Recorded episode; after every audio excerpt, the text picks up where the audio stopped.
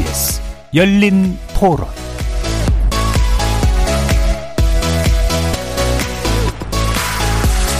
안녕하십니까. KBS 열린 토론 정준희입니다.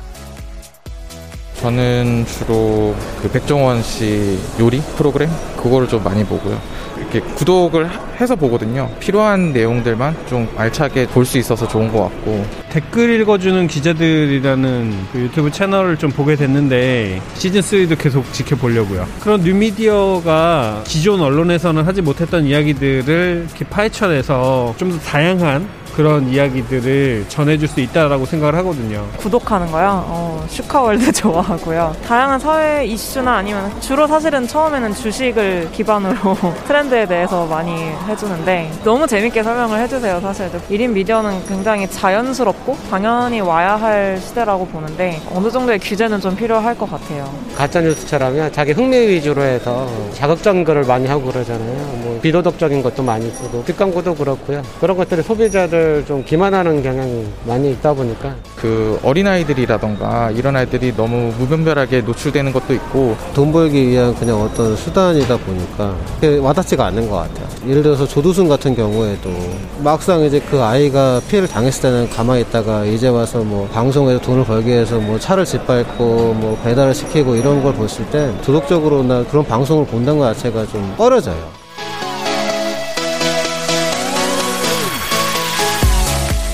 거리에서 만나본 시민들의 목소리 잘 들어보셨습니까? 2021년 새해 첫날에 보내드리는 KBS 열린 토론. 오늘 주제는 코로나가 앞당긴 비대면 시대 뉴미디어의 과제입니다. 코로나19의 세계적 확산으로 인류는 새로운 일상을 경험하고 있습니다. 이런 상황이 강제하는 거리두기는 우리의 생활 전반에 변화를 초래해서 재택근무, 원격 수업, 온라인 쇼핑, 무관중 경기 등 비대면 형식이 일상화되는 그런 분위기인데요. 미디어 환경 역시 예외는 아니어서 OTT, live commerce 등 주요 미디어 트렌드가 부상하고 있는 상황입니다. 특히 떠오르는 뉴미디어 가운데 현재로선 가장 경쟁력 있는 플랫폼으로 여겨지는 유튜브에서도 이러한 변화를 체감할 수 있죠. 오늘 KBS 열린 토론에서는 세 분의 유명 크리에이터를 모시고 포스트 코로나 시대에 한층 강화될 비대면 환경에서 뉴미디어로서의 유튜브 역할 조명해 보면서요. 정치권과 언론계 전반에까지 영향력을 미치는 가짜뉴스, 수익을 노린 극단적이고 비도덕적인 컨텐츠의 양산, 그리고 편향적 뒷광고 논란 등 해결해야 할 숙제들에 대해서도 진지하게 논의해보는 시간 갖도록 하겠습니다. KBS 열린 토론은 여러분이 주인공입니다. 문자로 참여하실 분은 9730으로 의견 남겨주십시오. 단문은 50원, 장문은 100원의 정보 이용료가 붙습니다. KBS 모바일 콩, 트위터 계정 KBS 오픈, 그리고 유튜브를 통해서도 무료로 참여하실 수 있습니다. 시민 논객 여러분의 뜨거운 참여 기다리겠습니다. KBS 열린 토론 지금부터 출발합니다. 살아 있습니다. 토론이 살아 있습니다. 살아있는 토론, KBS 열린 토론. 토론은 라디오가 진짜입니다. 진짜 토론, KBS 열린 토론.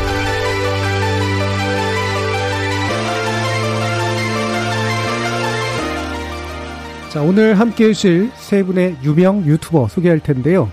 먼저 가장 덜 유명하신 분입니다. 유튜브 댓글 읽기, 댓글 읽어주는 기자들의 제작과 진행을 맡고 있는 김기화 KBS 기자 나오셨습니다. 안녕하세요. 본격 KBS 소통방송 댓글 읽어주는 기자들을 진행하는 김기화 기자입니다. 반갑습니다. 자, 그리고 1세대 크리에이터시고요. 개인 방송의 아주 대표 주자고, 엉클대도의 대표이시기도 하죠. 대도서관 나동현 님 자리하셨습니다. 네, 안녕하세요. 안녕하세요. 아, 유튜버 대도서관입니다. 반갑습니다.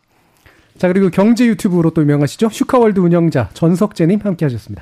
예, 안녕하세요. 슈카월드를 운영하고 있는 전석재라고 합니다. 예, 제가 어, 2020년 한해 그 열린 토론을 진행하다가 2021년으로 넘어오니까 이렇게 분위기가 확 바뀌었습니다. 예, 벌써 발성도 다르시고 일단 본인 소개 한번 들어볼게요. 예, 제가 뭐 소개시켜드린 일단 순서대로 가는데 김기아 기자님은 KBS 때문에 나오시긴 하셨지만 그렇죠. 그래도 KBS가 가장 성공시킨 아, 유튜브 컨텐츠 하나가 아니겠습니까? 감사합니다. 음, 소개 좀 부탁드리겠습니다. 아 저희 그 유튜브 채널은요, 이 KBS 기사에 이제 댓글이 달지 않습니까? 이게 뭐 비판적인 댓글이건 뭐 궁금한 댓글이건 이런 거를 기자들이 담당 기자가 직접 이걸 읽고 네. 한번 더 이제 시청자들 댓글을 달아주신 분들에게 설명을 해드리는 그런 그런 컨셉의 프로그램이에요. 예. 그리고 댓글 읽어주는 기자들이라고 했는데 지금 한 시작한 지는 2년 반 정도 됐습니다. 예. 예. 지금 KBS에서는 어, 가장 아마 젊은 콘텐츠가 아닐까 싶은데, 네. 어, 뭐 이따가 좀 더 얘기를 나눠보시긴 하겠습니다만, 라디오도 또 하다가 네. 다시 유튜브로만 돌아갔어요. 네, 맞습니다. 뭐 사정이 있는 겁니까? 탄압이 있었습니까? 아, 탄압, 탄압이라는 표현보다는 하지 말라는 게 많더라고요. 예, 라디오에서 예. 공중파는 하지 말라는 게 많아서 그렇죠. 이럴 바에야 그냥 유튜브를 하긴 하겠다. 예. 아무래도 뭐 KBS만의 어떤 문제가 아니라 네. 뭐 방송통신심의위원회라든가 이런 데 또 그렇죠. 관련된 문제이기도 하고 그러니까. 저만의 문제가 아니라 예. 지금 이제 방송국들이 겪고 있는 딜레마이기도 합니다. 예, 예. 그렇습니다. 그 뒤에서 또 좀 자세히 얘기 나눠보고요. 자, 그러면 또 대도서관님 네. 소개 부탁드릴게요. 어, 안녕하세요. 저는 유튜브에서 게임 유튜브를 운영하고 있고요. 또 매일매일 생방송, 게임 스트리밍 방송도 하고 있습니다. 어, 많은 분들이 예전부터 제가 어, 처음에 이제 유튜브를 시작하기도 했었고, 그러면서도 뭐 TV나 뭐 이런 곳에 많이 나가다 보니까 어, 뭐 하는 사람인지 좀 늘 궁금해 하시더라고요. 예. 사실은 이제 게임을 즐겁게 하는, 음. 재밌게 하는, 사실은 게임을 통한 예능 방송을 한다고 생각하시면 될 것 같습니다. 네. 예.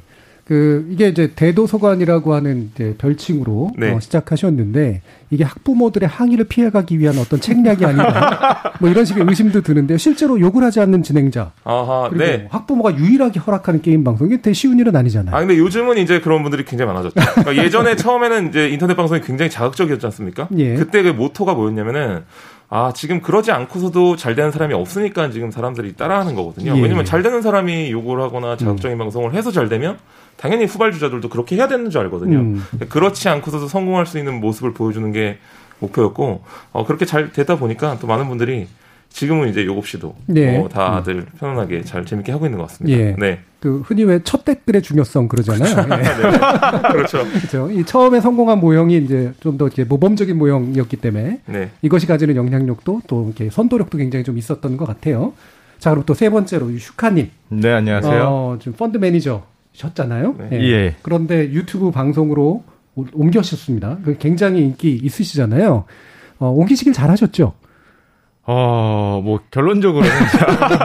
이제 제가 옮기자마자 예. 우리나라 국민들이 이렇게 경제나 어떤 주식, 뭐 부동산에 관심이 많아질 줄은 솔직히 잘 몰랐습니다. 네. 펀드 매니저 시절에 한 3년 정도 이제 개인적으로 방송을 하면서 뭐 같이 고민을 하고 이야기해보는 그런 음. 채널이었는데 뭐 어쩌다 보니까 또 이렇게 이쪽에 전업이 돼버렸어요. 예. 예. 어쩌다 보니까를 얘기하면은 굉장히 실망하실 분들이 굉장히 있으세요. 좌절하실 분들이. 아. 어쩌다 했는데 이렇게 된 거냐 뭐 이런. 원래 유튜브가 예. 어쩌다 해서 잘 되는 게 진짜 잘 되는 거거든요. 예, 예, 근데 맞아요. 이제 뭔가 자꾸 돈을 벌려고 예. 각을 세우고 뭔가를 꾸미고 이러면은 오히려 더 안 되는 경우가 예. 훨씬 많아요. 음. 네. 저는 제가 처음에 그 목표로 했던 거는 원래 유튜브에 뭘 올릴 생각이 아니었고 음. 그냥 펀드 매니저 생활을 하다 보면은 이런저런 사실 공부를 해야 되니까 같이 얘기하는 그런 대화 채널로 사용을 했거든요. 그래서 이게 돈이 되리라고는 상상도 하지 못했습니다. 불과 음. 3년 정도 전에. 그러다가 이제 회사가 좀 싫어했기 때문에 회사 일에 집중을 하지 왜 다른 SNS 활동을 하냐. 음. 그러다 보니까 나와서 전업을 활동을 하게 됐고 또 어쩌다가 또 상황이 이렇게 우리나라가 경제에도 음. 관심이 많아지면서 좀 분에 넘치는 예. 사랑을 지금 받고 있다고 생각하고 있습니다. 예. 그 즐거워서 하는 사람을 누구도 이기지 못한다라고 음. 하는 그런 얘기도 있는데 맞아요. 또 마침 또 잘 맞아떨어진 그런 측면이 좀 있는 것 같은데요. 자, 세 분 다 제가 유명 크리에이터라는 이런 표현을 썼습니다만 뭐 각자 유명하다는 것에 대한 판단들은 좀 다르시긴 할 텐데 어, 일단 용어에 대해서 또 한 번씩 얘기해 보죠. 크리에이터, 뭐 유튜버, 인플루언서 등등 1인 미디어. 근데 요즘 또 1인만 미디어로 운영하는 게 아니기 때문에 여러 가지 또 용어들을 쓰고요. 뭐 유튜브만이 또 있는 것도 아니니까 이런 현상을 어떻게 정의하는 게 좋을까? 뭐 사실 궁금하기도 합니다. 근데 개인적으로는 어떻게 분류하는 게 가장 타당하다라고 스스로 느끼시는지 한번 의견을 들어볼게요. 음. 김기아 기자님은 어떠세요? 저 같은 경우에는 이제 여기 있는 단어들이 다 이제 낯간지럽달까? 약간 예, 예, 부담스럽고. 그, 전 이제 아직 기자인 거고요. 예. 기자인 건데. 아직? 예, 아직 기자인 건데. 근데 이 저널리즘이라는 게 예. 이제 사람들에게 소문내는 직업이잖아요. 음. 근본적으로. 그런데 이게 소문내는 방식이 옛날에는 방송으로 했다가 또 신문으로도 하고 이런 어떤 그런 통로가 채널이 이렇게 있었는데 지금은 새로운 미디어가 나온 거지 않습니까? 그래서 방송 기자, 신문 기자라는 표현 같이 예. 유튜브 기자라는 표현도 괜찮은 것 같고요. 예. 아직 이거에 대해서 어 제가 하면 제 힘든 점이 이제 제가 하는 모든 이제 활동 같은 게 다 처음이기 때문에, 음. 그러니까 저널리즘적으로 처음 해보는 시도기 때문에 물어볼 데가 없고 되게 보고 갈 어떤 그런 선배 같은 게 없다는 게 예, 가장 예. 힘든 점 중 하나인데 새로 만들어가는 유튜브 기자들이라고 유튜브 저널리즘 이라고 추칭하면 될까요? 아무튼 예. 그런 성 같은 걸 지금도 찾아가는 그런 과정이라고 예. 생각이 듭니다. 그 기자로서 저널리즘에서 출발했기 때문에 네. 어, 그 앞에 그냥 매체를 뭐 특별한 매체 이름을 붙여서 맞습니다. 기자 내지 저널리스트라고 말하면 자기는 굉장히 제일 좋다. 감사하다. 예, 감사하다. 음. 자, 그럼 슈카님은 어떤 게 명칭이 마음에 드세요? 저 같은 경우는 지금 뭐 크리에이터나 유튜버, 인플루언서 다 좀 단어가 지나치게 좀 어렵다. 좀 예, 예. 영어가 너무 많이 들어가 그렇죠. 있다라고 생각을 예. 많이 하고 보통 유튜버라고 많이 부르는데 그럼 자기 자신을 지금 가장 지배적인 플랫폼인 유튜브에 좀 한정 짓는 것 같은 그런 네. 느낌을 좀 많이 받아요. 음. 그래서 개인적으로는 그냥 해보니까 막상 해보니까 이거는 1인 창작 활동에 가깝다. 음. 처음에는 뭐 창작이라는 걸 하지 않고 자기를 그대로 보여줘야 되지만은 이 지속성을 가지려면은 음. 결국에는 웹툰 작가나 뭐 소설가하고 비슷하게 창작 활동을 계속 계속 해나가는 것 같아서 1인 창작자, 뭐 예. 1인 어떻게 보면 1인 PD가 되는 거죠. 음. 그런 역할, 그런 호칭에 더 가깝지 않나? 예, 1인 창작자, 1인 제작자, 뭐 예. 이런 식의 명칭들을 스스로는 더 편하게, 음. 정당하게 느낀다라는 말씀이셨네요. 대도서관님은 원래 처음에 게임 방송이라는 말이 많이 사용이 됐었잖아요. 어, 그러다가 또 이제 유튜브 사실 이전부터도 다른 어떤 플랫폼에서 굉장히 좀 인기가 있으셨고, 네. 유튜브 시대까지 또 되게 성공적으로 넘어오신 셈인데, 그러니까 애니메이션 같은 데서 네. 사실은 원화를 그리는 그 핵심적인 그 창작성 내지 음. 어, 어떤 본질성 이런 것들을 음. 가지고 있는 분을 또 크리에이터라는 표현을 기존에 또 미디어 기업들이 써왔잖아요. 맞아요. 근데 네. 이제 그 단어에 대해서 사실은 옛날에 좀 부담감도 있었고 네. 그 많은 분들이 무슨 또 쟤네들이 크리에이터야 이러는 음. 분들도 많았어요. 근데 네. 요즘 그 얘기가 좀 와닿는 분들이 많이 계시다고 생각해요. 이제, 예. 이제 유튜브를 누구나 다 시작하게 됐잖아요. 음. 누구나 다 생방송을 해보고 해보면 알게 돼요. 아 이게 만만한 일이 아니구나. 그렇죠. 네. 이게 엄청나게 특히나 맨날 맨날 영상을 컨텐츠를 뭔가 제작해야 되는데 이게 아무리 작은 컨텐츠라고 하더라도 계속적으로 기획력이 들어가야 되는 거기 때문에 음.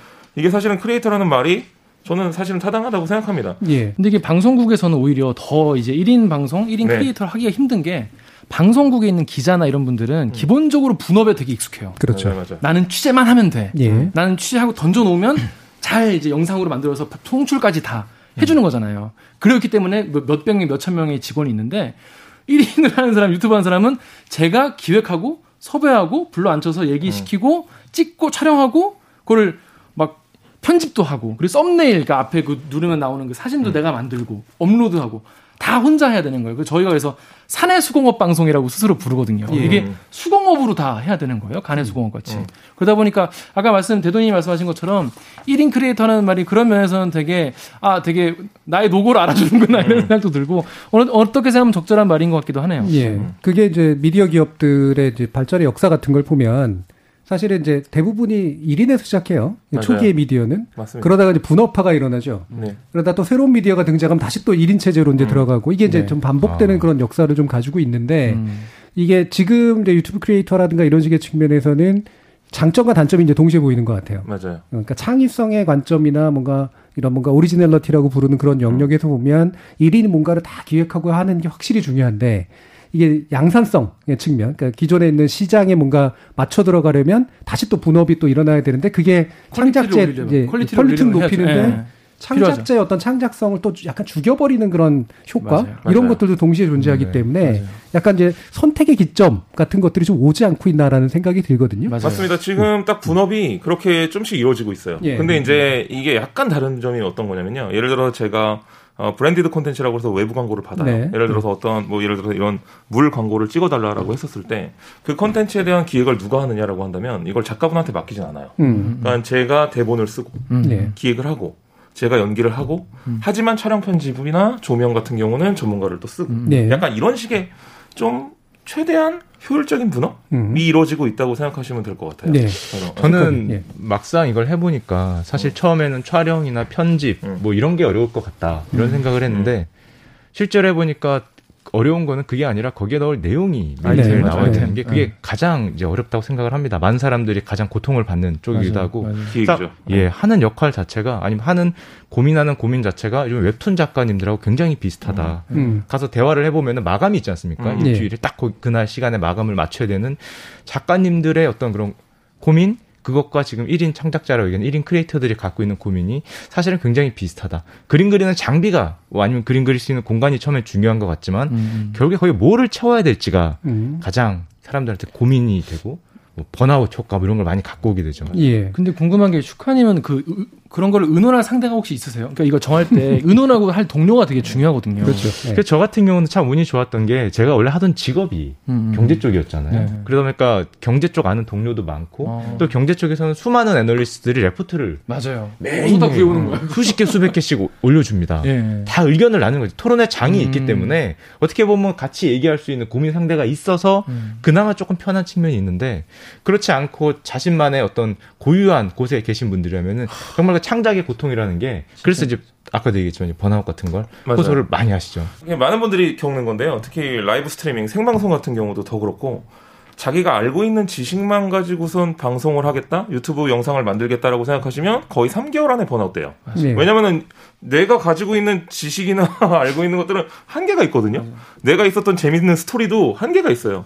그렇기 때문에 결국은 어떤 것들을 올려야 되는지에 대한 기획력이 굉장히 중요하고 사실은 그래서 유튜브 크리에이터들이나 아니면 생방송 크리에이터들이나 하나같이 중요로 여기시는 게 기획력. 음. 그거에 대해서 어떻게 할지를 결정하는 게 되게 중요한데 이거에 대한 준비를 안 하고서 대충 뭐 그냥 뭐 모바일로 찍으면 되겠지 이렇게 시작하시면 보통 하다가 그만두는 경우가 대부분이죠. 네. 네. 그래서 제작 전문 크리에이터 법인을 설립하셨어요. 아, 네네네. 이게 1세대로서 나름대로 뭐 책무의식 같은 게 좀 있으신 겁니까? 맞아요. 그게 예. 사실은 1세대로서 책임의식 때문에 만든 회사라고도 할 수 있어요. 그러니까 직원은 한 열댓 명 정도 돼요. 예. 열댓 명 정도 되는데 편집자들이나 혹은 기획자들로 구성이 돼 있는데 제가 처음에 이 회사를 만들었을 때 고민했던 건 뭐냐면 굳이 제 입장에서 회사를 만들지 않았어도 됐어요. 그렇죠.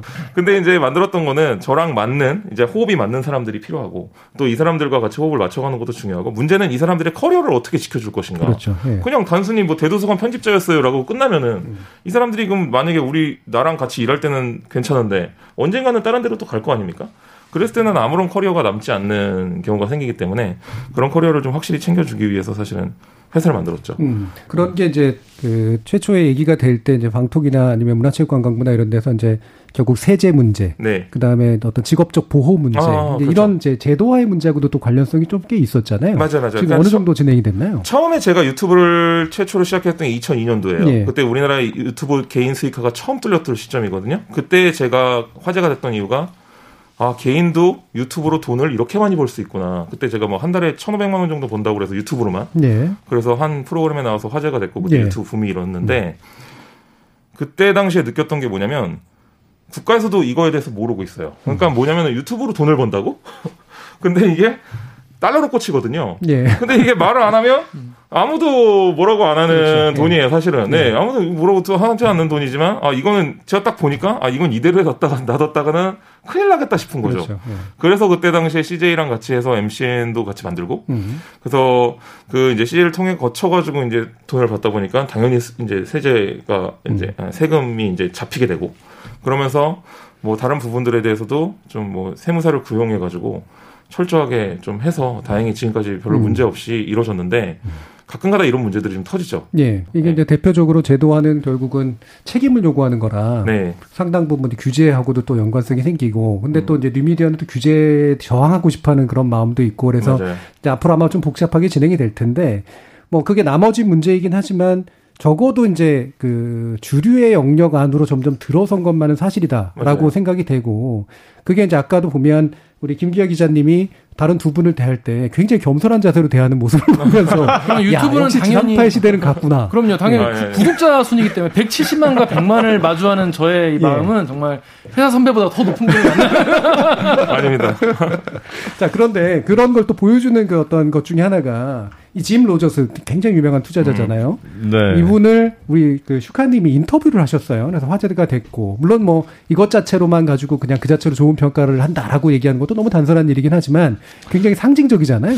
유튜브라는 게 사실은 좀 제한이 없다 네. 이런 자유가 가장 어떻게 보면 멋있으면서 음. 많은 사람들을 끌리게 하는 그런 매력이라고 생각하는데요. 어, 세계적인 투자자 뭐 이런 표현을 많이 쓰는데 그런 사람들이 예전에는 공중파, 그렇죠. 뭐 지상파 이런 데만 나와서 음. 얘기를 하, 했던 시절이 있었는데 이제는 개인 유튜브에서까지 뭐 이분도 당연히 개인 유튜브가 있고요. 음. 와서 자기 의견을 얘기하고 어떤 유튜브를 통해서도 아 우리가 저런 정도의 명사를 뭐 직접 뵐 수 있구나. 음. 세계가 바뀌었구나라는 거를 뭐 좀 느끼시지 않았나? 뭐 그런 생각을 좀 많이 합니다. 사실은 저도 이 막상 가서 인터뷰를 할 때 나와 주실까? 뭐 이런 생각을 많이 했거든요. 예. 저 같은 경우는 싱가포르에 이 아는 동생이 있어서 네. 가서 물어봤어요. 음. 한국에 워낙 관심이 많으시니까 혹시 인터뷰가 가능하냐. 음. 근데 나이가 되게 많으신데 70대시거든요. 흔쾌히 응하시더라고요. 당연하지. 라고 얘기를 하시면서 TV하고 뭐 유튜브하고 다를 게 뭐가 있냐. 그래서 뭐 굉장히 편안하게 인터뷰를 해주셔서 아 생각들이 많이 바뀌고 있다. 음. 참 많이 느꼈던 것 같습니다. 예. 김기아 기자님. 근데 인터뷰 이렇게... 섭외하면 성공할 것 같으세요? 아우, 아니죠. 택도 없고. 예. 근데 이렇게 조명받는, 잘 되는 쪽에서 느끼는 것도 있지만은 오히려 예. 이런 변화는 홀대받는 쪽이 더 빨리 느껴요. 예, 예. 홀대받는 쪽이. 음. 그런 얘기를 하더라고요. 요즘에는 그 옛날엔 그 자동차 전문 기자라고 하면은 서로 이제 회사에서 이제 차를 그렇죠. 초보라고 네. 주고 신차 발표하면 제일 먼저 부르고 음. 저, 처음 이제 촬영하게 해주고 해줬는데 얼마 전에 이제 모 자동차 회사에서 신차 발표를 했는데 유튜브 크리에이터들 먼저 음. 이걸 음. 촬영을 하고 거기서 먼저 찍을 수 있게 해주더라는 거예요. 네. 근데 유튜브 크리에이터들은 자기 영상에 자기 한 명만 들어가니까 다 자기 나오는 영상을 다 찍다 보니까 시간이 엄청 길어졌대요. 그래서 기자들이 굉장히 불만이 많았다고. 기자들은 왜냐면 여러 대 카메라를 세워놓고 한 번에 찍으니까 어, 우리가 더 시간 적게 걸리는데 요즘에는 유튜브 크리에이터들 더 대우해주더라. 음. 기업이 거기에서 지금 이른바 legacy 미디어의 기자들이 이런 변화에 대해서 어 이게 시대가 우리를 이렇게 생각하는구나라는 걸 지금 홀대 받으면서 느끼고 있는 예. 경우가 생기고 있다고 합니다. 아니 근데 저는 홀대라고 사실은 생각하지 않고요. 약간 근데 이제 어떤 관점은 바꿔야 되는 거 확실한 것 같아요. 지금의 시대는 약간 personal branding이 굉장히 중요한 시대가 되었고, 그러니까 내가 어느 회사 소속이다가 이제 중요한 게 아니에요. 그곳에서 내가 누구, 어떤 역할, 이게 훨씬 중요한 거고. 그런 이제 브랜드를 가질 수 있는 사람이 이제 앞으로도 더 잘 될 것이다라는 거고 지금 그럴 수 있는 상황이 되는 거 가장 좋은 방법은 사실은 TV에 나와서 유명해지는 거겠죠. 네. 근데 TV에서는 아무나 나를 방송해 주지는 않잖아요. 근데 그럴 수 있는 상황이 유튜브 같은 이런 플랫폼을 통해서 생겨난 것이고 지금 상황이 그렇게 된 것 같아요. 그래서 음. 그 안에서 나의 personal branding을 또 가져야 된다라고 저는 생각을 하거든요. 그래서 저는 기자님들이 저 인터뷰를 하러 왔을 때마다 맨날 꼬셔요. 기자님, 유튜브 하셔야 돼요. 아니 여러분들 김경래 최강 시사 이런 자기 이름 딱 받쳐가지고 뭐 이게 기자님의 목표 아니시냐? 그렇다면 이걸 하셔야 된다. 어, 이렇게 늘 하시는 거죠. 근데 지금 그래서 김기아 기자님 굉장히 잘하고 계신다. 네. 그렇게 생각합니다. 광고비 수를 어디에 쓰느냐? 이게 기업들은 굉장히 이제 민감하잖아요. 네. 내가 이거 홍보비가 한정돼 있는데 이 네. 비율을 뭐 네. 누구나 네. 다 아는 사실이지만 지금 뉴미디어 네. 특히 유튜버 쪽으로 가는 광고비가 훨씬 늘어났고 네. 지금 뭐 방송국이나 신문사들은 지금 광고 때문에 힘들어하고 있는데 네. 그런 것만 봐도 뭐 지금 많이 달라졌죠. 그 변화를 이해하셔야 되는 게 저 같은 경우에는 TV 같은 경우에는 아직도 인지도는 훨씬 높다고 생각합니다. 그렇죠. 나오시는 분들이 인지도는 비교가 안 돼요. 음. 아무리 잘 나가는 유튜버라 그래도 길가에 가면은 TV에 많이 나오시는 분들하고는 음. 전혀 뭐 알아보는 숫자 음. 자체가 횟수 자체가 다릅니다. 맞습니다. 하지만은 상품을 파는 입장에서는 인지도를 높이는 것도 중요하지만은 팬이 있는 분들이 음, 음, 음. 더 매력적일 수도 있어요. 내 네. 상품을 음. 직접적으로 사줄 수 있기 때문에 흔히 말하는 1인 창작자나 유튜버들은 인지도는 없지만 팬덤이 있잖아요. 그 팬. 그렇기 때문에 사실은 기자님을 홀대한 게 아니라 상품을 팔려면은 네. 일단 그렇죠. 팬이 있는 쪽에 먼저 보여주는 게 상품을 좀 많이 팔 수 있기 네, 때문에 맞아요. 아마 그런 게 아닌가 맞아요. 생각합니다. 지금 현재 시대가 슈카님 의견에 굉장히 동의하는데 지금 시대는 약간 팬덤의 시대다. 인지도는 되게 높은데 팬덤이 없어랑 인지도는 되게 넓진 않은데 팬덤이 있어가 또 달라요. 예, 네, 그럼 맞아요. 앨범 판매량이라든지 이런 게 완전 달라지거든요. 맞아요, 맞아요. 그러니까 마찬가지로 유튜버들은 그것 그런 팬덤들을 가질 수 예. 있다는 게 굉장히 유리한 점이죠. 그 대중매체가 등장하면서 인지도가 곧 팬덤이었었는데 네. 지금은 인지도하고 팬덤이 곧바로 연결되지 않는 그런 현상 같은 것들이 분명히 만들어지고 음, 있죠. 맞습니다. 그러다 보니까 팬덤이 굉장히 적극적 구매층이잖아요. 네. 그래서 인플루언서라는 말이 이제 나오게 된 게 결국 상품에 따라서 음. 어떤 팬덤들을 가지냐가 확실히 브랜드가 달라지는 현상 맞아요. 이런 게 나타났는데 자 그러면 대중매체 또는 이제 과거 우리가 흔히 legacy 미디어라고 부르는 기존 전통적인 매체들은 조직이 이제 굉장히 강하게 개성을 음. 죽여버리는 그런 현상들이 나타났단 말이에요. 특히 KBS는 공영방송이니까 더더욱 그럴 수밖에 없는데 균기아 기자님 제가 한 2년 이상 봤는데 네. 공영방송에 계실 분이 아니에요, 제가 볼 때는. 아, 유튜브인데. 아, 근데 네, 이 조직, 조직 그 안에서 사실은 겪는, 그러니까 네. 조직이 좋다 나쁘다를 떠나가지고 네. 이게 성향의 문제인데. 네. 어떠세요? 지금 어려움이 크지는 않으세요? 어려움이 컸었는데, 예. 이게 사실은 솔직히 말하면은, 아, 조금 내려놨어요. 음. 옛날에는, 그러니까 옛날에는 진짜 내가 하고 싶은 이야기, 또 내가 해야만 된다고 생각하는 이야기를 정말 다 해야겠다. 어떻게 하면 이 얘기를 다 할 수 있지라는 생각을 하면서 방송을 많이 많이 만들었는데 그러다 보니까 이게 또 약간 대도님이랑 슈카님이랑 조금 입장이 좀 다를 수 있는 게 저는 이제 조직의 구성원이고 그렇죠. 네. 이 조직의 생산물을 가지고 제가 감히 이제 10년밖에 안 된 기자가 음. 뭐 이러니 저러쿵 저러쿵 얘기를 해야 되는 그런 상황이고 아무리 당사자를 부른다고 해도 그런데 그러다 보니까 이제 이게 침묵과 비평 사이에서 예. 이 길을 잃게 된 경우가 많더라고요. 예. 실제로. 그러니까 그래가지고 지금 말씀하시는 거 들어도 약간 뭔가 걸려 계세요. 말을 시원하게 못하잖아요. 말을 쭉쭉 뭐 자꾸 말을 쭉쭉 예. 못하고, 예. 못하고 뭔가 이걸 해도 되나 말아야 되나. 예. 저는 말을 잘 못하시는 분이 아니거든요. 예. 예. 그. 아까 게임 얘기할 때 완전 다른 아, 분이야. 곧 기자님이 아니라 동료로서 뵐 수 있지 네. 않을까 네. 현재 KBS 같이 브로드캐스팅이잖아요. 대중 다수를 위한 방송입니다. 그럼 제가 생각하기에 가장 큰 문제점은 KBS는 보고 싶은 분이나 안 보고 싶은 분이 다 같이 봅니다. 옛날엔 그랬죠. 근데 요즘에는 자기가 보고 싶은 것만 찾아보게 돼요. 예를 들면 유튜브 채널을 보더라도 자신의 성향과 맞는 것만 찾아보게 되거든요. 그러니까 사람들이 한쪽으로 다 몰리는 현상이 요즘에 너무 많이 보이고 있는 것 같습니다. 예. 특히 뭐 사상에서는 더 그렇고 음. 정치도 경제도 그쵸. 심지어 뭐 예능에서까지 이렇게 완전히 한쪽 성향으로만 쭉 파다 보면은 양쪽이 갈등이 네. 너무 커지게 되죠. 극화되죠. 네. 뭐 음. 교수님들이 흔히 말하는 확증 편향. 음, 음. 자기가 생각하는 것만 생각하게 되고 남의 입장은 아예 생각을 안 하는 게 아니라 모르는 거죠. 저쪽이 무슨 얘기를 하는지를 몰라요. 옛날에는 KBS 같이 broadcasting이었기 때문에 일단 common 공통적인 상식은 다 알고 거기에 대해서 나의 의견이 나왔는데 이제 그게 아니라 그 상식이 없고 그냥 나의 의견만 알아요.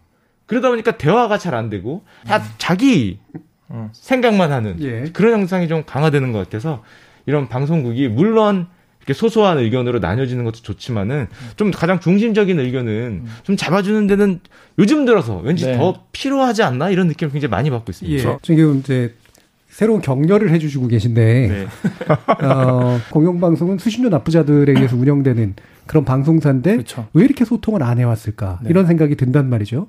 소통에 뭐 그 빛과 그늘이 다 있을 텐데 김기아 기자님 어떻게 보세요? 소통을 막 그래도 많이 해본 입장에서. 전 소통을 진짜 많이 한 게 이제 유명한 제가 이제 이런 얘기 할 때마다 이제 하는 얘기인데 전 이제 댓글을 보면 대댓글을 달 수 있잖아요. 1년 정도 가까이는 모든 댓글에 다 대댓글을 달았었어요. 음. 제가 스스로의 약속같이 이렇게 몇백 개의 댓글에 다 대댓글을 달았었는데 왜냐하면 소통을 초보 유튜버한테 제일 하지 말라는 거죠. 왜냐면은 못 지킬 약속이거든요. 못 지킬, 못 지킬. 네, 못 지킬 약속이거든요. 네. 근데 제가 그때 진짜 번아웃이 올 정도로 한 네. 새벽 3시까지 내가 대댓글을 달고 있는 거예요. 근데 네. 뭔가 스스로와의 약속이니까 하게 되는데 꽤 오래 하긴 했어요. 그래도 예. 하긴 했는데 네. 그러다가 제가 손가락이 아픈 거예요. 집게 손가락 가지고 직업병이 생기죠. 직업병이 생긴 거예요. 네. 병원에 갔더니 혹시 피아노 피아노 치는 분이냐고. 그래서 왜 그러냐니까 피아노 연습 열심히 하는 분들이 걸리는 네. 건초염이라는 게 왔다는 예. 거예요. 손가락 많이 썼냐고. 그래서 음. 아 이건 좀 무리인 것 같다 이게 신체적으로. 그러니까 네. 그만큼 소통을 되게 열심히 했는데 저는 너무나 감사하게 KBS 기자라고 하면 사람들이 아 쟤는 뭐라 얘기하는 게 진심이 아닐 거야라는 그런 음. 불신이 기본적으로 깔려 있어요. 예. 근데 제가 새벽 3시까지 그렇게 계속 댓글을 달면 소통했던 분들은 지금도 저희 이제 구독자이시고 누가 우리 와서 야 쟤네 말하는 거 다 뭐 기자들 KBS 시켜, 시켜서 하는 거야 뭐 이렇게 얘기를 하면은 야 네가 김기화 새벽 3시에 댓글 달 때를 아냐 뭐 이런 식으로 예. 뭔가 아까 말씀하신 대로 뭐 음. 팬덤이라고 뭐 얘기할 수도 있겠죠. 그런 뭔가 지지군, 예. 지지자가 예. 되셨진 거죠. 힘이 많이 되고 그래서 그 소통을 하면서 굉장히 기자로서 겪지 못했던 아 실제로 내 기사를 누군가 보는구나. 예. 모니터 벽 뒤에 사람이 있었고 이 사람들의 생각은 또 들을만 하구나 이런 거를 많이 어 알게 됐죠. 댓글 다시는 분들은 굉장히 이제 성향이 많고, 네. 네. 팬덤도 굉장히 강하니까 네. 또 언사도 굉장히 세고 아, 이런 세시죠. 게 있잖아요. 네. 물론 그 언사 그대로 다 믿을 필요는 없다고 생각이 드는데 그럼 유튜브 이제 두 분 같은 경우엔 이 팬덤으로 이제 결국은 성장해 왔고 팬덤을 관리하는 게 또 굉장히 중요한데 이 지상파와는 좀 입장이 다르겠지만 결국 이 소통의 장점과 함께 좀 뭐랄까요 어려운 점도 동시에 동시에 좀 있지 않은가요? 어려운 점이 일단 많습니다. 네. 저희가 흔히 쓰는 표현으로 무슨 말을 해도 혼난다. 그렇죠. 이런 표현을 많이 네. 쓰거든요. 그 어떤 말을 해도 음. 모든 사람을 만족시킬 수는 없어요. 그 특히 민감한 주제 같은 음. 경우는 무슨 얘기를 해도 우리는 뭐 혼나기 때문에 이 모든 사람들에 대해서 그 댓글을 다 관리하고 여기에 다 맞춰주려고 하다 보면은 뭐 정체성이 없어지는 거죠. 네, 맞아요. 오히려 극단으로 가게 네. 되고 네. 다 같이 왼쪽으로 얘기를 하면 아 나도 왼쪽으로 얘기해야 되나? 또 왼쪽으로 얘기하다 보면 아 오른쪽이 또 아니라 그러고 뭐 좌우를 얘기하는 게 아니라 네. 그러다 보니까 그 댓글에 오히려 저는 같은 경우는 댓글을 잘 안 봅니다. 음. 잘안 보고 이 채널에 어떻게 보면은 뭐 이끌어 나가는 역할을 하고 있으니까 그 댓글에 좀 좌지우지되는 예. 또 굉장히 별거 아닌 댓글로 넘길 수도 있는데 그 댓글을 한번 보게 되면은 남아요. 가슴에 딱 와서 박혀서 남아요. 자기 머리에 딱 박혀서 뭐, 뭘 할 때마다 그게 자꾸 생각이 나는 거예요. 네.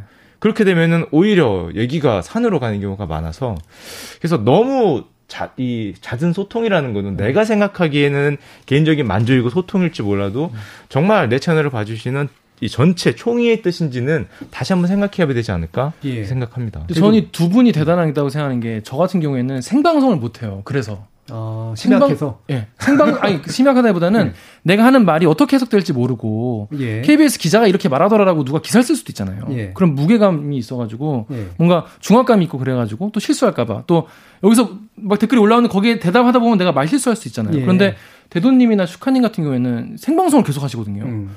그런데도 지금까지 사고 같은 게 없이, 지금까지 해오셨다는 게 되게 대단한데 좀 무섭지 않으신가 좀 그런 좀 궁금했어요. 아니 네. 그래서 사실은 아까 전에 기자님이 말씀하신 것처럼 뭐 유튜브에 가면은 아무 말이나 다 할 수 있다라고 생각하시지만 사실 그렇진 않아요. 반대죠. 네, 반대예요. 더 조심해야 되고 왜냐면은 내가 만약에 기자 입장에서 TV에 나가서 말 실수를 했다라고 한다면은 뭐 예를 들어서 뭐 기사가 좀 그렇게 쓰여져 있었다라든지 아니면 뭐 PD님 탓을 할 수도 있고 작가님 음. 탓을 할 수도 있어요. 음. 근데 내 방송에서 내가 만약에 말 실수를 했다라고 한다는 건 정말 끝장날 일이거든요. 그쵸. 한마디로 커리어가 그 순간에 끝나버려요. 그렇죠. 예를 들어서 뭐 슈카님이나 저나 음. 잘 나가고 있다고 하고 만약에 뭐 요즘 민감한 사회적인 문제들에 대해서 네. 잘못된 방향들 또 혹은 잘못되진 않았지만 많은 사람들이 생각하는 것과 다른 방향을 함부로 얘기했다가 그 순간 커리어가 끝나버리는 경우도 생각보다 굉장히 많아요. 그래서 굉장히 항상 말 조심을 해야 되는 게 가장 스트레스죠. 그러니까 우리 지상파에서 고민하고 계신 김기화 기자님도 네. 있지만 유튜브로 1세대 또 지금의 또 한참 부상하는 세대를 만들어 오신 분들의 말씀을 들어보면 소통의 빛과 그늘들이 분명히 좀 있는 것 같습니다. 그래서 맞아요. 적절한 선의 소통이라고 하는 것이 어떤 것이 돼야 되는가에 대한 아, 그런 고민 여전히 좀 진행 중인 내용인 것 같은데요. 아, 이렇게 지금까지 이 코로나로 인해 빚어진 비대면 시대 1인 방송 미디어로서 역할 주목받고 있는 상황에서 각 분야를 대표하는 1인 크리에이터의 목소리 들어봤는데요. 2부에서는 그래서 굉장히 중요한 쟁점인 가짜뉴스 문제, 뒷광고 논란 등 해결 과제에 대해서도 함께 논의해보는 그런 시간 가져보겠습니다. KBS 열린 토론 유튜브를 통해서도 참여하실 수 있는데요. KBS 일라디오 또는 KBS 열린 토론 검색하시면 지금 바로 저희들 토론하는 모습 보실 수 있습니다. 방송을 듣고 계신 여러분이 시민 농객입니다. 계속해서 청취자 여러분의 날카로운 시선과 의견 보내주십시오. 토론이 세상을 바꿀 수는 없습니다. 하지만 토론 없이 바꿀 수 있는 세상은 어디에도 없습니다.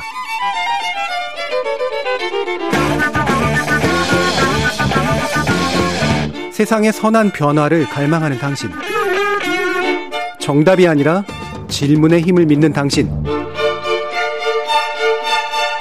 우리 KBS 열린 토론에서 만납시다.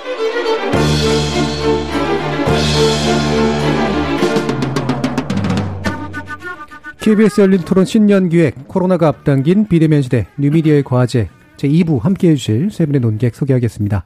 슈카월드 운영자이신 슈카 전석재님, 엉클 대도 대표이신 크리에이터 대도서관 나동현님, 그리고 댓글 읽어주는 기자들 제작과 진행을 맡고 있는 KBS 김기화 기자 이렇게 세 분 함께하고 계십니다. 자, 지금 빛과 그늘 문제 계속해서 얘기합니다만, 그, 역시 많이 이제 부담감들이 이제 느껴져요. 이게 지상파 나름의 또 부담감, 또 새로운 일을 하는 부담감, 새로운 일을 해오시는 그런 부담감들이 느껴지는데, 그 중에 대표적인 것 하나로, 어, 원래 이제 보통 원흉을 잡아내는 그런 일들을 보통 많이 하는데, 무슨 사회적인 문제가 생기면, 음. 이른바 허위 정보라든가 혐오, 이런 식의 온갖 안 좋은 미디어적인 행동들은 결국 유튜브가 온상이다. 라고 하는 사회적 시선들이 있단 말이에요. 이 부분에 대해서 어느 정도 동의하시는지 과거에도 네. 있었죠. 네, 과거에 또 PC 통신 시대에는 뭐 PC 통신에 음. 방이 있었고, 맞아요. 뭐 무슨 블로그가 하던 시대, 뭐 네. 얼마 전까지는 무슨 사이트들이 음. 이렇게 모이는 곳이 있었는데 요즘에 모이는 곳이 유튜브 채널이 되는 경우가 많이 생겼죠. 맞아요. 그러다 보니까 유튜브 채널에서는 얘기가 과격하게 나오기 쉽습니다. 왜냐하면 우리끼리 음. 보고 있는 사람들끼리 야, 우리 나같이 이렇게 생각하는 사람들이잖아. 음. 그렇게 생각을 하기 때문에 그 반대편에 있는 사람들 입장을 생각하지 않고 말을 하게 돼요. 맞아요. 대상이 그렇기 때문에. 이 브로드캐스팅하고는 다르죠. 많은 사람들하고 얘기할 때는 이 사람들이 모두 다 설득할 수 있는 논리가 있어야 되는데 이 유튜브 세상에서 일부 뭐, 뭐 전체 중에서 일정 퍼센트는 우리끼리 얘기니까 그런 논리가 필요가 없는 거예요. 너 다 알잖아. 내가 그걸 굳이 확인해야 돼? 이렇게 나가버리기 때문에 그래서 이게 좋은 말로 하면은 어떤 의견의 다양성이 되는 거고 이게 극단적으로 가면은 뭐 가짜 뉴스 같은 거 확인을 안 해도 야 나 그거 음. 맞는 거 같지 그냥 나와버리는 거죠. 비판도 뭐 별로 없는 거고. 그래서 과거에도 있었지만은 유튜브에 아무래도 영상으로 되고 거기서 다 같이 또 모이다 보니까 조금 더 확대되는 경향은 좀 있는 것 같다. 예. 이렇게 생각합니다. 그리고 여기 좀만 더 추가하자면 아 사실은 이게 안 좋은 건데 아까 확정 편향도 말씀을 하셨지만 공중파의 지금 가장 큰 문제점 중 약점이라고 한다면 문제점이 아니라 약점입니다. 약점이라고 한다면 어느 쪽도 편들 수 없다는 거예요. 네. 사실은 요즘 시대랑 정말 안 맞는 거거든요. 왜냐면 내가 바쁜 내가 지금 내 나랑 의견이 맞는 사람들 얘기 듣기도 바쁜데 지금 내가 왜 굳이 반대되는 사람들 얘기까지 들어가서 스트레스를 받아야 되라는 생각을 하는 사람들이 요즘 굉장히 적어지고 그러다 보니까 이도저도 아니게 애매하게 말하는 사람들은 인기가 없어요. 유튜브도 이걸 이용하는 사람들이 되게 많다는 거예요. 네. 이도저도 아니게 말해봐야 조회수도 안 나오고 돈도 안 되고 인기도 없어지니까 중간을 얘기하는 사람이 없는 없어 보이는 거죠. 예. 예 왜냐면 이게 몸으로 느껴지거든요. 예. 이게 이제 정치적 극단성 또는 극화의 네. 문제하고 선정주의 문제하고 뭐 혐오의 문제하고 네. 그 다음에 어 기타의 어떤 다른 허위 정보의 문제하고 이게 사실 약간 좀 중첩되어 있는데 네. 이 약간 구별해서 좀 얘기할 필요는 좀 있을 것 같아요. 일단 기본적으로 유튜브라고 하는 또는 이제 신생 미디어들이 가지는 약간의 자유로움이나 어, 사적 어떤 공간으로서 느낌 같은 거, 이런 것들이 주는 막 말해도 괜찮을 것 같은 것들이 이제 주요한 원인이 되지만, 사실 이제 지적해 주셨듯이 기존에 이제 지상파라든가 아니면 기성 언론들이 또 그렇다고 해가지고 어, 되게 멋있는 척만 하고 있는 건 아니라는 거잖아요. 음. 제가 따옴표 저널리즘이라고 흔히 표현하는 건데, 무책임하게 이 끝쪽을 긁어다가 자기들은 안 한 척 하는 음. 그런 경우들이 굉장히 많단 말이죠. 그러니까 사실은 편승하고 있는 그런 구조도 있는 건데, 그러면서 마치 이제 모든 것들이 신생 미디어나 아니면 유튜브에 책임인 양, 이렇게 돌려버리는 맞아요. 일들을 또 되게 많이 하죠. 최근에 이제 그 2020년에 어, 나온 보고서에 보면, 어, 실제로 허위 정보나 혐오 정보의 생산량의 다수를 차지하는 건 이른바 SNS인 건 맞는데, 그거를 지상파라든가 기성 언론이 퍼서 옮기면 그게 가지는 전파력, 맞아요. 영향력은 훨씬 더 세다라는 거예요. 그리고 그게 마치 진실을 확인시켜주는 확인시켜 거, 결과가 나는 거. 그게 네. 제일 무서운 거고. 예. 제일 좋은 방법은 예전처럼 불과 몇 년밖에 안 돼요. 5년 전처럼 인터넷에서 무슨 일들이 막 벌어지더라도 공중파에서 얘기를 안 하면 됩니다. 예. 그러면 거기서 아무리 화제가 되든 뭘 하더, 하더라도 큰 일이 되지 않아요. 음, 속의 태풍. 네. 근데 요즘은 그걸 퍼다가 공중파에서 딱 뭐 하고 TV에서 나가고 라디오 나가고 이러다 보니까 너무나 큰 일이 된 거예요. 진짜 예. 요만한 일이 이만하게 되는 경우도 굉장히 많아요. 음. 네. 자, 기성 언론의 종사자로서 네. 기성 언론의 종사자로서 사실 한국 언론 신뢰도가 사실 세계 최하위잖아요, 지금. 예. 말하기 민망한 상황인 거죠.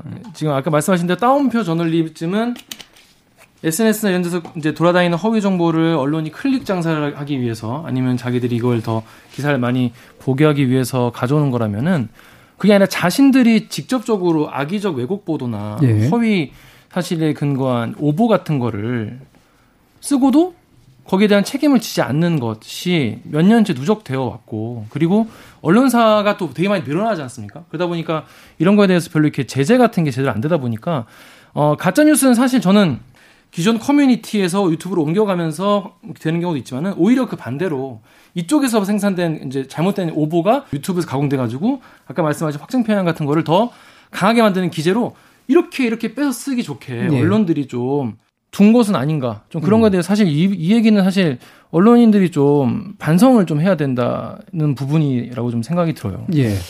저는 가짜 뉴스보다 지나치게 한쪽으로 생각하는 의견 음. 이거는 사실은 뉴스가 아니기 때문에 팩트라기보다는 그쵸. 어떤 의견이 지배하는 세계가 유튜브거든요. 네. 어느 뭐가 있을 때 이게 사실은 진짜 가짜면은 금방 문제가 됩니다. 음. 아, 이거 그렇게 가짜 가짜라는 거 금방 드러나니까 음. 어떤 사건이 있을 때 여기에 대해서 한쪽으로만 굉장히 극단적으로 의견을 제시하죠. 근데 이건 우리끼리이기 때문에 또 그게 다 맞는 것 같아요. 전 그래서 이, 이런 경우에 어떤 또 옛날에 아까 대도서관님 음. 말씀하셨듯이 이게 또 지상파로 안 가면은 그냥 우리끼리 얘기하다 끝나는데 음. 이게 지상파로 가면은 이것도 10배, 100배 확배가 된단 말이죠. 맞아요. 그래서 이게 전, 진짜 전체의 의견인가. 그래서 요즘에 보고 있으면은 도대체 다수의 의견이 무엇인지를 잘 모르겠어요. 음, 맞아요. 내가 보고 있는 게 이게 다수의 의견인가? 그러니까 이제 이게 우리가 네. 다수의 의견이 뭔가를 궁금해 하는 거에 대해서 하는 게 보통 대선, 선거, 총선 이런 선거잖아요. 아니면 뭐 여론조사 이런 건데 사람들이 여론조사도 안 믿어요. 투표 결과도 안 믿잖아요. 그러니까 아무것도 안 믿는 거예요. 법도 안 믿고 이제는. 왜냐면 그냥 그게 거짓일 거라 생각해요. 그쵸. 왜냐면 내가 그쵸. 알고 있는 사람들끼리 얘기했을 땐 그게 아닌데. 아니니까. 왜 저런 결과가 나왔지? 말이 안 돼. 라는 경우가 되게 많은 것 같고. 그냥 좀 요즘 유튜버들 사이에서 조금 유행하는 어떤 마인드는 조심이 있자예요. 음. 그러니까 요즘 되게 위험한 과도기다라는 것들을 약간 다들 말은 안 해도 네. 좀 느끼는 게 있어요. 그래서 요즘은 진짜 말 조심, 행동 조심, 네. 어, 좀 사그러 있자. 약간 이런 느낌?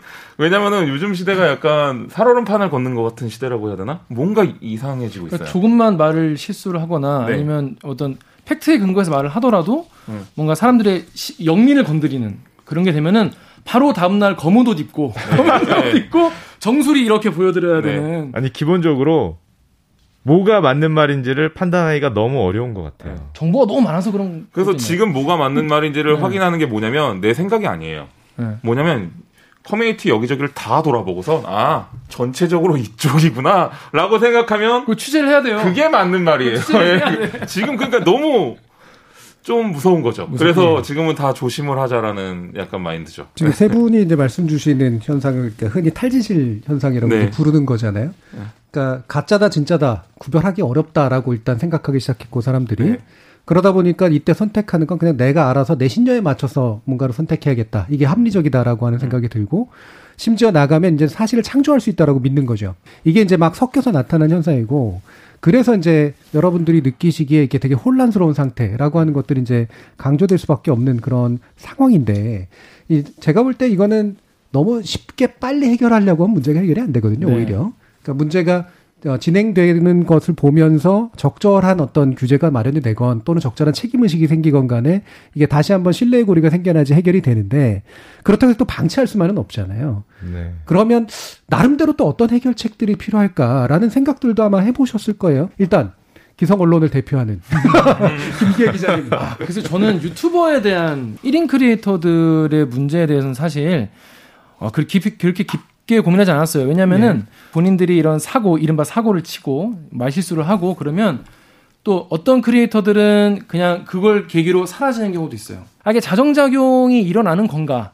어, 그런 생각이 드는데 저는 사실 그것보다는 언론이 해야 될 역할이 더 크지 않나. 네. 이게 그런 어, 잘못된 정보에 대해서 사람들이 이게 얼마나 해악이 끼치는 거고 이걸 잘못된 정보를 했을 때 어떤 처벌을 받는지 이거에 대해서 뭔가 자각을 좀 해야 되는데 아니 유튜버 분들이 늘 하시냐 그거예요. 아니 언론사들은 뭐 맨날 뭐, 뭐 가짜뉴스 만들어도 그냥 예. 다음날 사과문 하나 없는데 음. 유튜버들한테만 힘없는 유튜버들한테만 그러냐라고 하는데 사실은 할 말이 없는 거죠. 음. 좀 그래서 언론사가 만드는 가짜뉴스, 언론사의 오보, 언론사의 왜곡된 그런 편집 같은 것에 대해서 가이드라인을 정하고 음. 이런 거를 자발적으로는 지금 수십 년의 역사가 흘러가는 예. 자발적으로 되지 않고 않, 않고 있잖아요. 예, 기성 언론을 대표하는 입장에서 굉장히 성찰하는 기성 언론 같은 정답을 아니 실제로 답을 그래요. 얘기하셨는데 다른 방법이 없어요. 제 예. 생각에는. 예. 근데 이제 그게 규제 강화론인지 뭐 선별적 규제론인지 어떤 측면에 더 가까워요?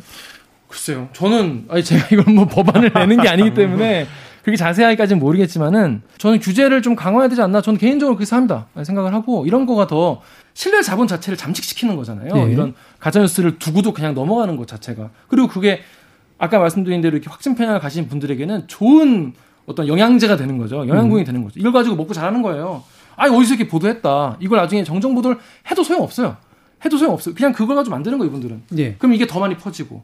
이런 게 전 1차적으로 언론에서 좀, 어, 더 이거에 대해서 좀 경각심을 많이 가져야 되지 않나. 예. 기성 언론의 자성론 부분에 대해서 얘기해 주셨는데, 대도님은 어떻게 보세요?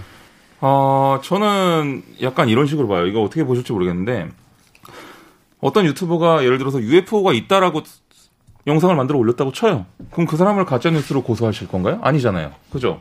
근데 저는 사람들이 지금 되게 너무 똑똑하고 너무 좀 야가졌다라고 생각해요. 그러니까 뭐냐면 그게 가짜 뉴스인지 뻔히 알면서도 그걸 이용해 먹는 사람들이 있다는 거예요. 네. 우리 네. 정치적으로 뭔가 맞다? 아니면 내가 지금 추구하는 방향과 맞다? 아니면 내 경제적인 이득이 저쪽과 맞다라고 생각하면 그걸 이용하는 사람들 때문에 문제지. 네.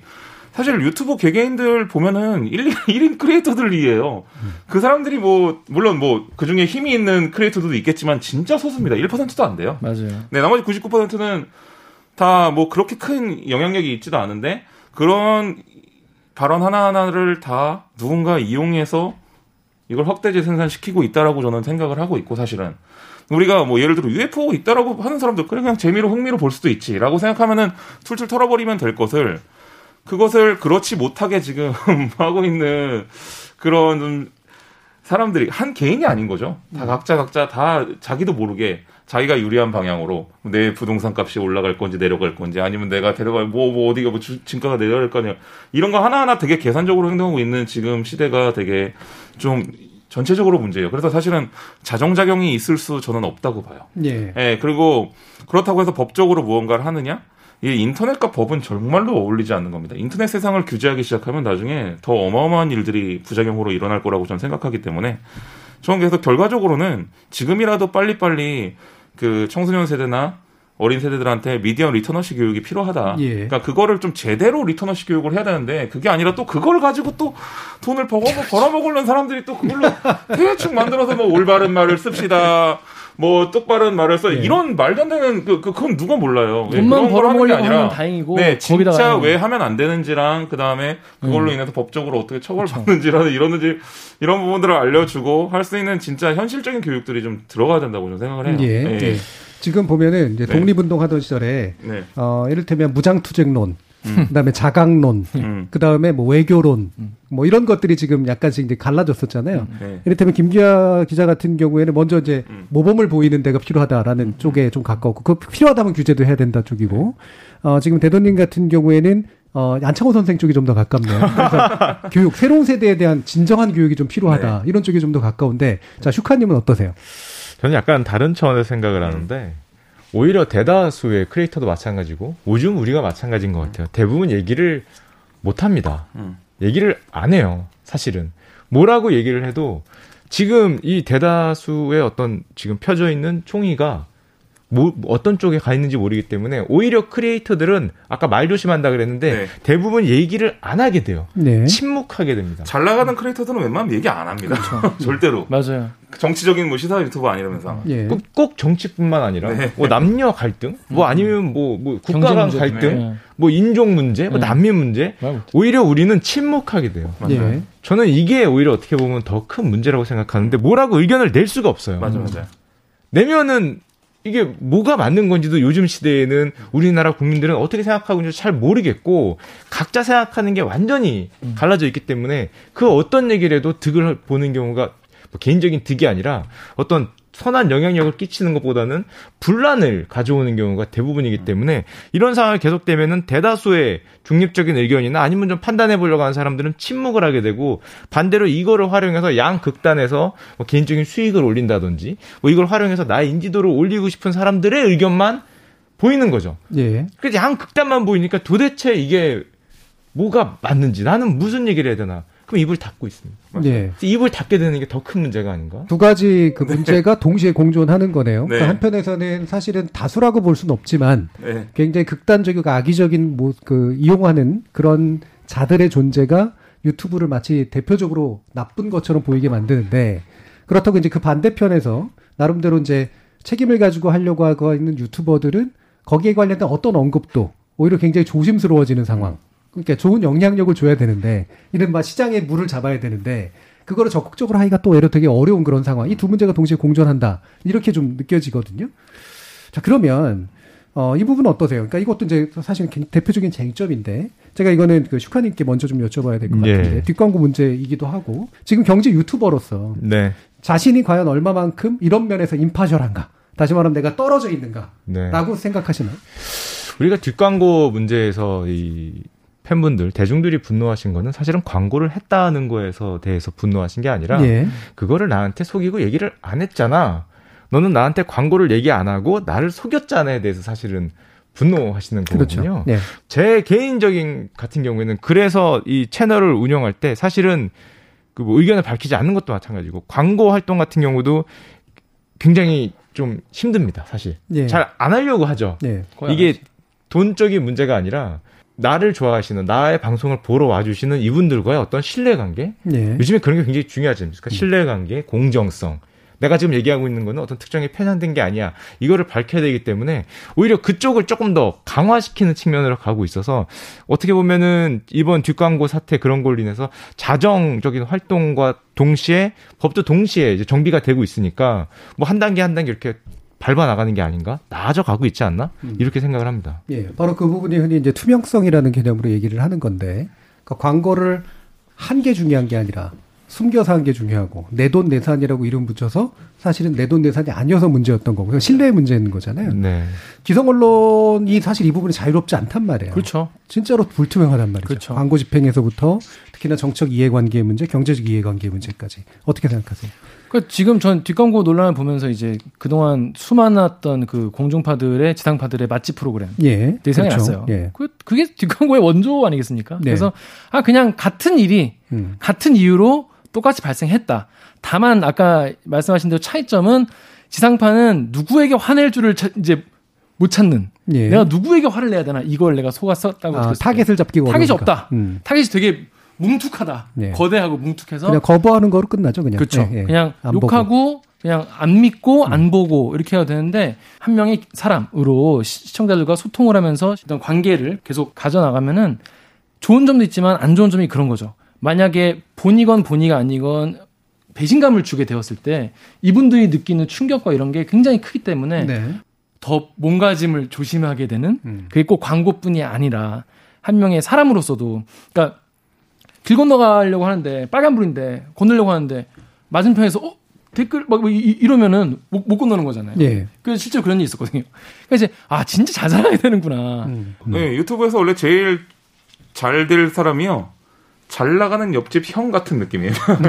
그러니까 잘 나가는 옆집 형. 그러니까 그렇죠. 스타는 아니죠. 예, 예. 네, 왜냐면 스타는 너무 멀리 있으니까 닿을 수 없는 않죠. 존재죠. 예. 네. 음. 그래서 항상 친근함이 굉장히 중요하고. 음.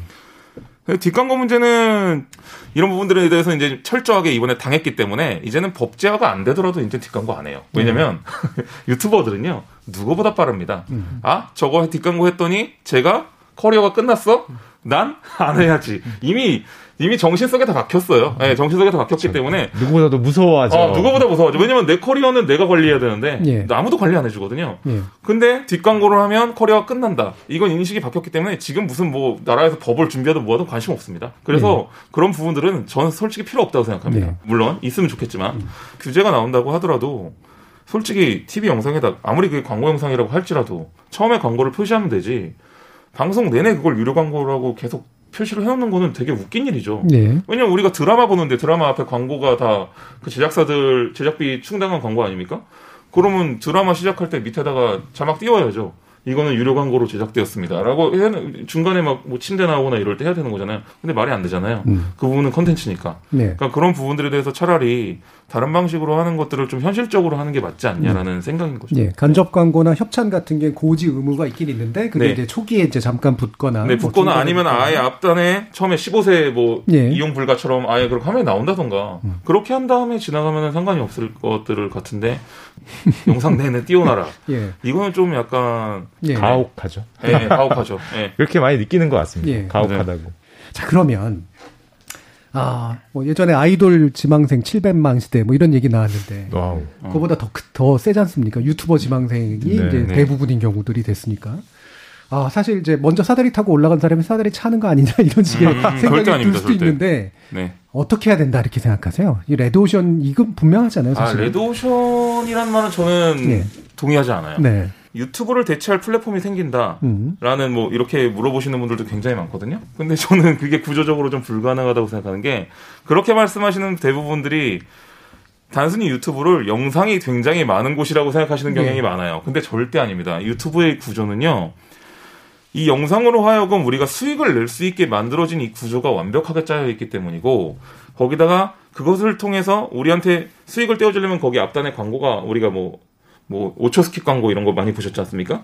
그런 광고들을 굉장히 많이 수주받을 수 있는 광고 기업이에요, 사실은 유튜브는. 네. 근데 그럴 수 있는 회사가 지금 지구상에 존재하느냐? 저는 조금 불가능하다고 봅니다. 약간 불가능하고 그다음에 그 수익을 유튜브만큼 크리에이터들한테 나눠줄 수 있느냐? 네. 라고 한다는 건 어, 저도 지금 상황에서는 도대체 어떤 회사가 그렇게 할 수 있을지 조금 음. 어, 고, 민이 되거든요. 음. 어, 그렇기 때문에 사실은 유튜브를 대체할 수 있는 어떤 회사 플랫폼이 있느냐라고 했었을 때 좀 약간 쉽진 않겠다라고 생각을 하고 그 다음에 또 하나는 유튜브 내에서 레드오션이냐 블루오션이냐 얘기가 굉장히 많은데 저는 시작한 지 한 10년 됐고 아 뭐 8년 됐죠 유튜브는 뭐 슈카님 지금 3년밖에 안 됐어요.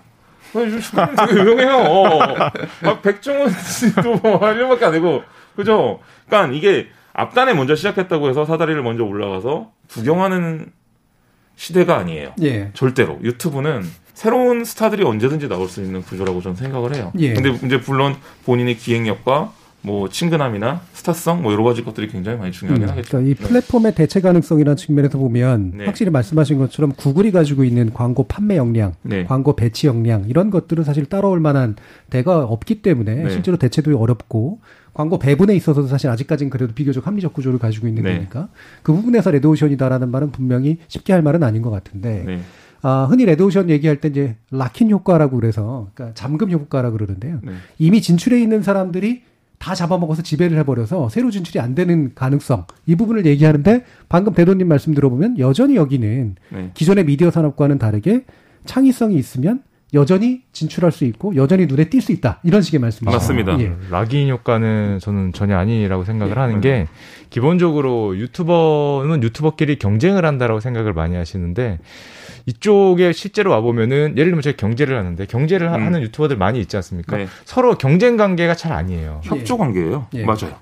제가 어떤 제가 내놓는 어떤 영상이 좋으면은 사실은 남들이 200만 300만이 있더라도 제 구독자 숫자라든지 아니면 제 영상 조회수 숫자가 올라가는데 별다른 영향을 끼치지 못합니다. 예. 그래서 오히려 내 옆에 있는 사람이 좋은 영상을 올려서 이쪽에 관심이 많이 가면은 내 것도 오히려 더 잘 되는 맞아요. 약간 그런 현상이 있기 때문에 기존 산업처럼 락인 효과로 누가 다 차지하고 있어서 내가 들어갈 곳이 음. 없지 않나? 음. 그거는 옛날 생각인 것 같아요. 맞아요. 이쪽은 오히려 그런 식으로 레드오션 하는 사람이 많은 거는 레드오션이라고 말할 수 있는데 거기서 과연 내가 뭔가 충분히 내가 원하는 결과를 얻을 수 있냐는 그 확률적인 측면에서는 과거나 지금이나 큰 물론 조금의 없다. 어려움이 있겠지만 음. 큰 어려움은 없는 거라고 저는 생각을 하고 또 아까 유튜브 자체의 어떤 경쟁력이라든지 그걸 대체할 수 있는 시장이 나올 것이냐 아니면 새로운 뭐 어떤 플랫폼이 나올 것이냐 지금 사실은 유튜브가 한 2012년부터 우리나라에서 본격적인 1등으로 이제 음. 올라오기 시작했는데 처음에 나왔을 때는 이뭐 KBS나 뭐 다른 지상파도 마찬 공중파도 마찬가지로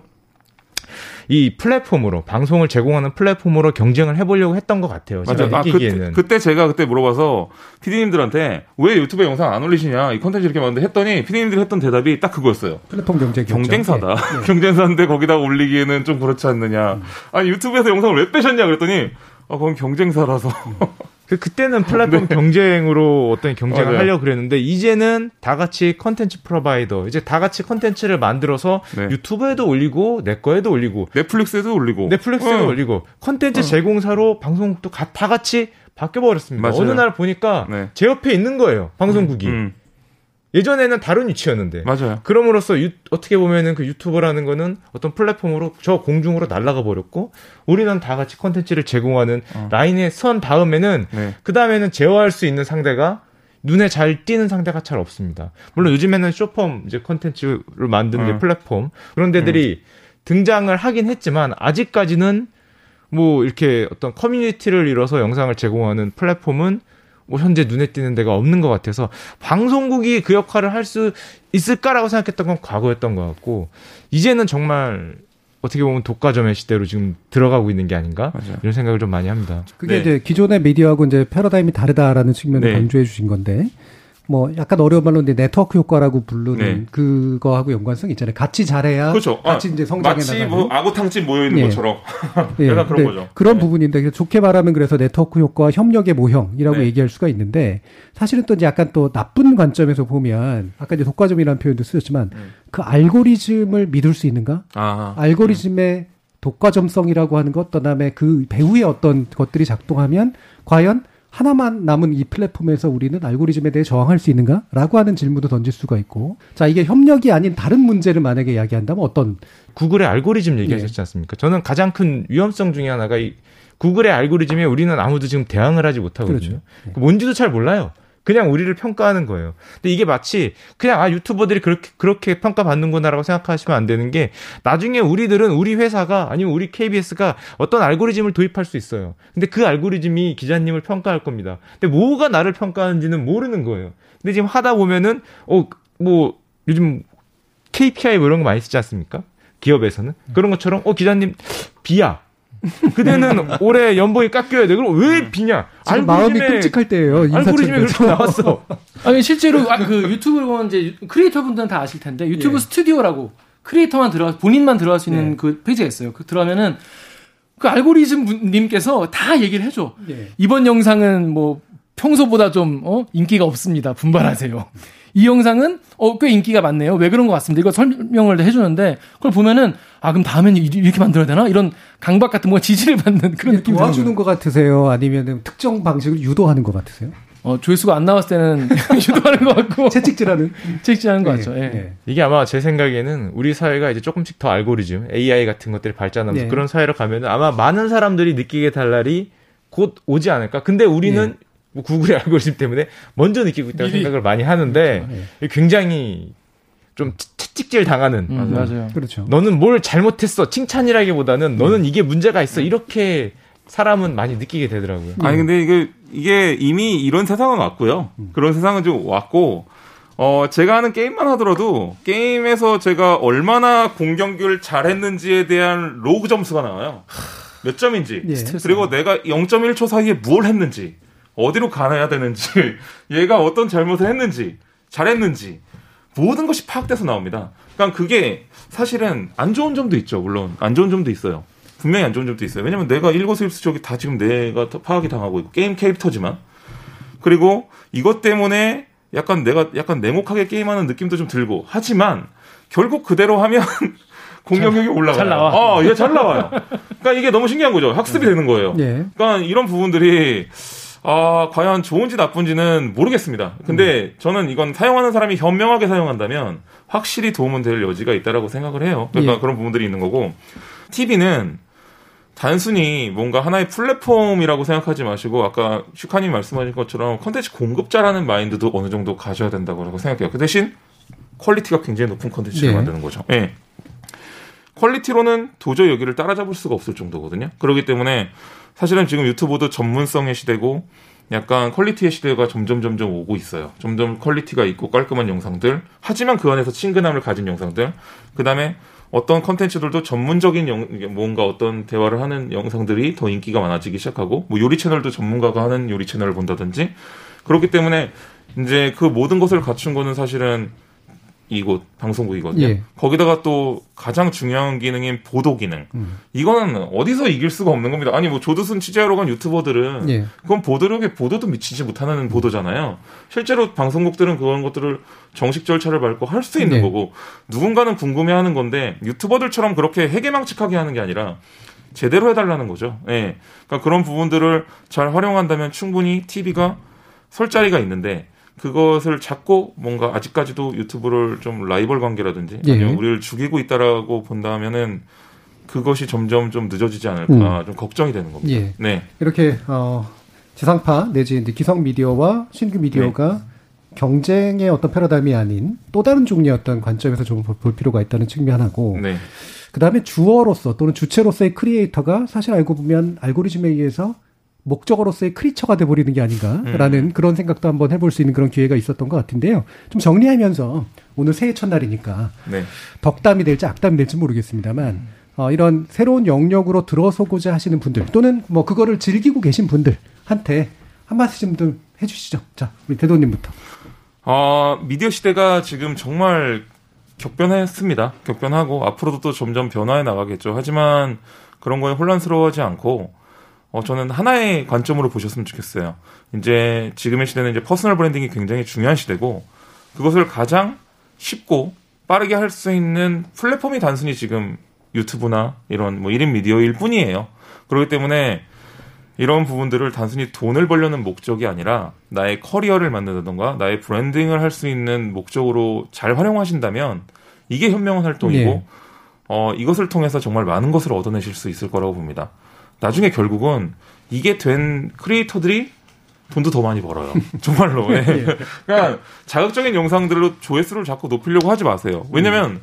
그러면 정말 유튜브 수익만 받, 받아 먹고 사는 경우가 됩니다. 이건 정말 안 좋은 거거든요. 실제로는 branded 콘텐츠로 더 큰 수익들을 행사비들 더 많은 비용들을 훨씬 더 큰 돈을 벌 수 있는데 그 기회를 다 놓치시는 겁니다. 그렇기 때문에 오히려 자기의 이미지와 브랜드를 만들 수 있는 창구로 이용하시고 예. 자극적인 콘텐츠로 조회수를 높이는 게 아니라 내가 나의 사상이나 나의 생각들 그리고 내가 만들고 싶은 콘텐츠, 재밌는 콘텐츠로 승부를 보시면 저는 어, 우리가 다음번에는 이 자리에 당신이 나와 있지 않을까요? 예, 훌륭한 덕담이었네요. 네. 슈카님. 예, 요즘에 1인 미디어 많이 하시죠. 유튜브도 많이 하시는데 제가 느끼기에 과거와 좀 달라진 거는 과거에 우리 선배님들이 뭐 시를 쓰거나 소설을 쓸 때는 정말 노력을 많이 하고 시간을 음. 많이 투자한 다음에 음. 마스터피스 하나를 탁 냈어요. 그럼 그거 하나로 나를 평가해주고 이거 하나가 오래 가는 시대였는데 이 유튜브나 1인 미디어를 해보시면 알겠지만은 꾸준함이 가장 중요하다 그러잖아요. 이걸 매일 매일 아니 뭐뭐 뭐 매달 매달 매주 매주 올리는 게 어렵기 때문에 마, 막상 해보니까 옛날처럼 이렇게 마스터피스에 너무 몰입하시지 말고 어깨에 힘을 예. 빼고 음. 100점이 아닐지라도 70점짜리 영상일지라도 60점짜리 영상일지라도 어깨에 힘을 빼고 하는 게 스스로에 대한 자괴감도 좀, 좀 음. 내려놓고, 음. 나를 내려놓고 하는 게 좀 더 편하시고 조금 더 오래 가고, 이게 어떻게 보면 현대에 있는 창작자들, 어떤 크리에이터들의 어떤 운명, 아니면 뭐 숙명, 과거와 다른 음. 이런 게 아닌가 생각하기 때문에 정말 어깨에 힘을 빼시고 꼭 성공하시는 한 해가 되시기를 네. 좀 기원 드립니다. 네, 저 같은 경우에는 이제 기자들 또 간부들에게 좀 하고 싶은 얘기가 있고요. 또 이제 홍보시나 이런 회사의 컨텐츠를 유튜브로 만들어야 되는 많은 직장인 분들께 제가 겪으면서 들은 어, 생각을 말씀을 드리고 싶은데 예. 그 유튜브를 하게 해준 간부들 분들은 다른 거 말고 딱 한 가지만 해주시면 좋을 것 같아요. 방임을 좀 해주십사. 예. 아, 두명 들어는 거죠. 네. 그렇죠. 방임을. 아, 니면 회사를 나오시려고 아니 회사를 그만두려고 했는데요. 아니, 본인들이 뽑은 후배 기자잖아요. 예. 후배 그 동료 기, 어, 직원들이고 하니까 믿고 한번 어, 한동안 좀 맡겨주시는 게 좋을 것 같아요. 왜냐면 저한테 그 얘기하는 분들이 다 그렇게 간부들이 이렇게 해라, 이건 빼라 예. 그런 것 때문에 만들 수가 없다는 얘기 많이 하는데 한번 그런 가능성을 풀어놓고 본인들이 책임 한번 져주면 되지 않습니까? 그냥 책임지시고 한번 치하고 책임을 져라. 음, 해주면 좋, 좋을 것 같습니다. 본인들이 책임을 지시기 때문에 계속 그렇죠. 그러시는 거죠. 네, 그래도 한번 네. 해주시면 믿어보시면 괜찮을 것 같아요. 네. 예. 큰 사고 않습니다. 네. 오늘 KBS 열린 토론 신년 벽두부터 신년 기획 코로나가 앞당긴 비대면 시대 뉴미디어의 과제라는 주제로 세 분의 귀한 말씀 들었는데요. 오늘 토론 함께 해주신 유튜브 댓글 읽어주는 기자들 제작과 진행을 맡고 있는 김기화 KBS 기자 그리고 1세대 크리에이터이자 엉클대도 대표이시기도 하신 대도서관 나동현님, 그리고 경제 유튜브 슈카월드 운영자 전석재님 세 분 함께 해주셨습니다. 감사합니다. 감사합니다. 뉴미디어라는 말은 생각보다 오래전부터 사용됐습니다. 한때는 지상파 방송과는 다른 케이블 텔레비전과 위성 방송에 쓰이다가 책, 신문, 텔레비전, 라디오 등 아날로그 기반의 미디어와는 구별되는 모든 종류의 디지털 미디어를 지칭하는 말이 되었죠. 하지만 대부분의 매체가 디지털로 융합된 지금에는 사실 뉴미디어가 아닌 미디어를 찾아보기도 어려운 지경입니다. 그래서 미디어 학계에서는 뉴미디어를 규정하는 새로움이 무언가를 두고 지난한 논쟁을 벌이기도 했습니다. 근데 여기서 중요한 건 새로운 미디어가 등장할 때마다 희망과 공포, 유토피아와 디스토피아가 교차하곤 했다는 겁니다. 그리고 몇 번의 역사적 경험을 거쳐 확인한 바에 따르면 뉴미디어는 결코 대마왕도 아니고 구원자도 아니라는 사실입니다. 하늘은 스스로 돕는 자를 돕는다는 격언은 뉴미디어와 우리의 관계에서도 성립한다는 말이죠. 참여해주신 시민 농객 여러분 감사드립니다. 저는 다음 주 월요일 저녁 7시 20분에 다시 찾아뵙겠습니다. 지금까지 KBS 열린 토론 정준이었습니다.